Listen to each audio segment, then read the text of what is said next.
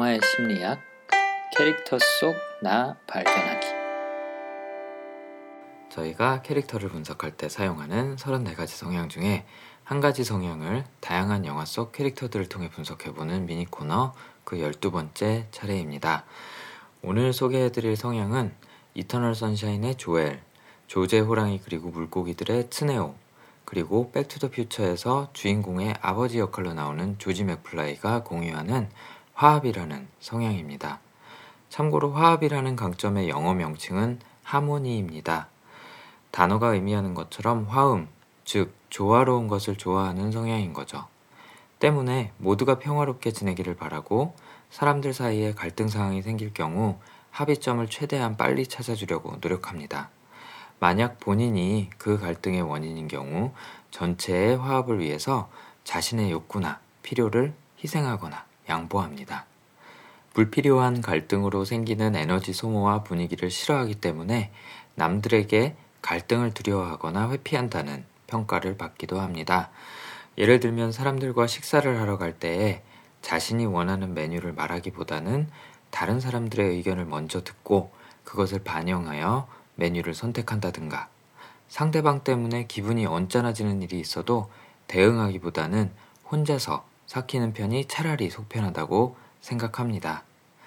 성숙한 형태의 화합은 사람들 간의 갈등이 생긴 경우 각자의 이야기를 들어주고 마음을 달래주며 중재를 하려고 노력하기도 합니다. 우리가 가장 흔하게 주변에서 볼 수 있는 형태로는 최근에 리뷰한 조제, 물고기, 그리고 호랑이들의 남주인공 츠네오의 예를 들 수 있는데요.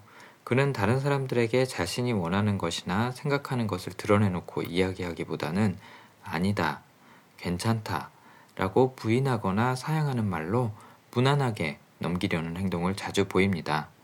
이렇게 자동 반사적 혹은 본능적으로 자신의 욕구나 필요에 대해서 부인부터 하듯 상대방을 불편하게 할 만한 일은 애초부터 피하고 싶은 마음이 얼마나 강한지 우리는 엿볼 수 있습니다.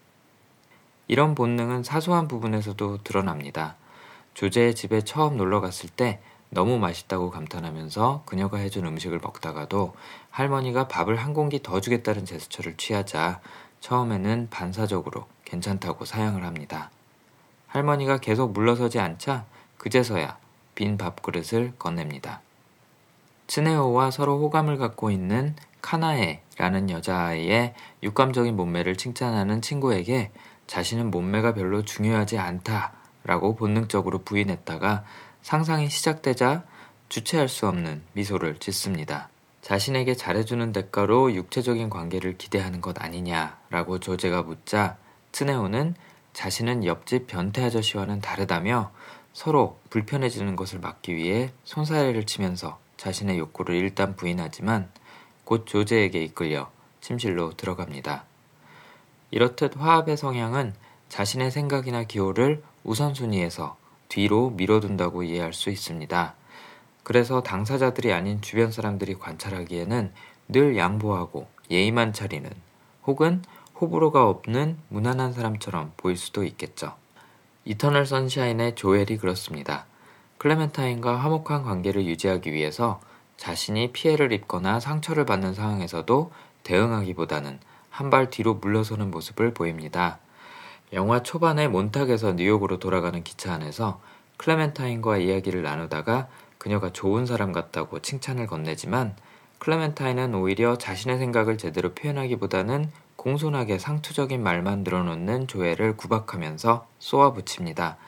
자신은 좋은 사람 되고 싶은 욕심이 없다고.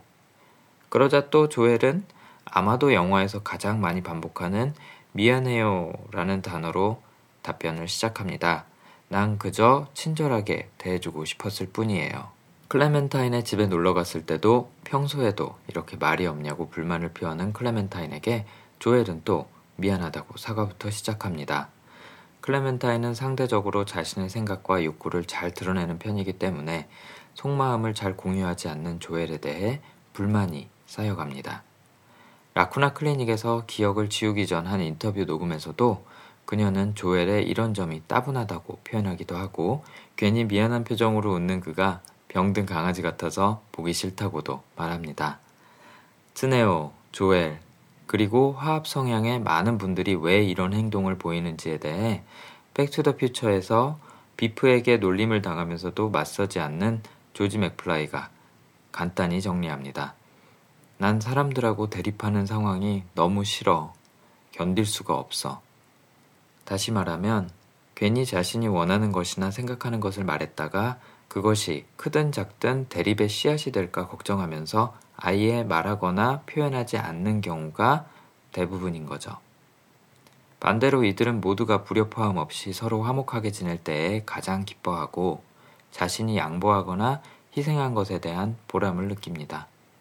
때로는 소극적이고 답답하게 보일 수도 있겠지만 이렇게 타인의 말을 경청해주고 상대의 입장을 먼저 고려해주는 화합이라는 성향이 있는 덕분에 그나마 세상에 최소한의 평화가 유지되는지도 모르겠습니다. 그럼 1월의 마지막 주말도 평화롭게 보내시기 바랍니다.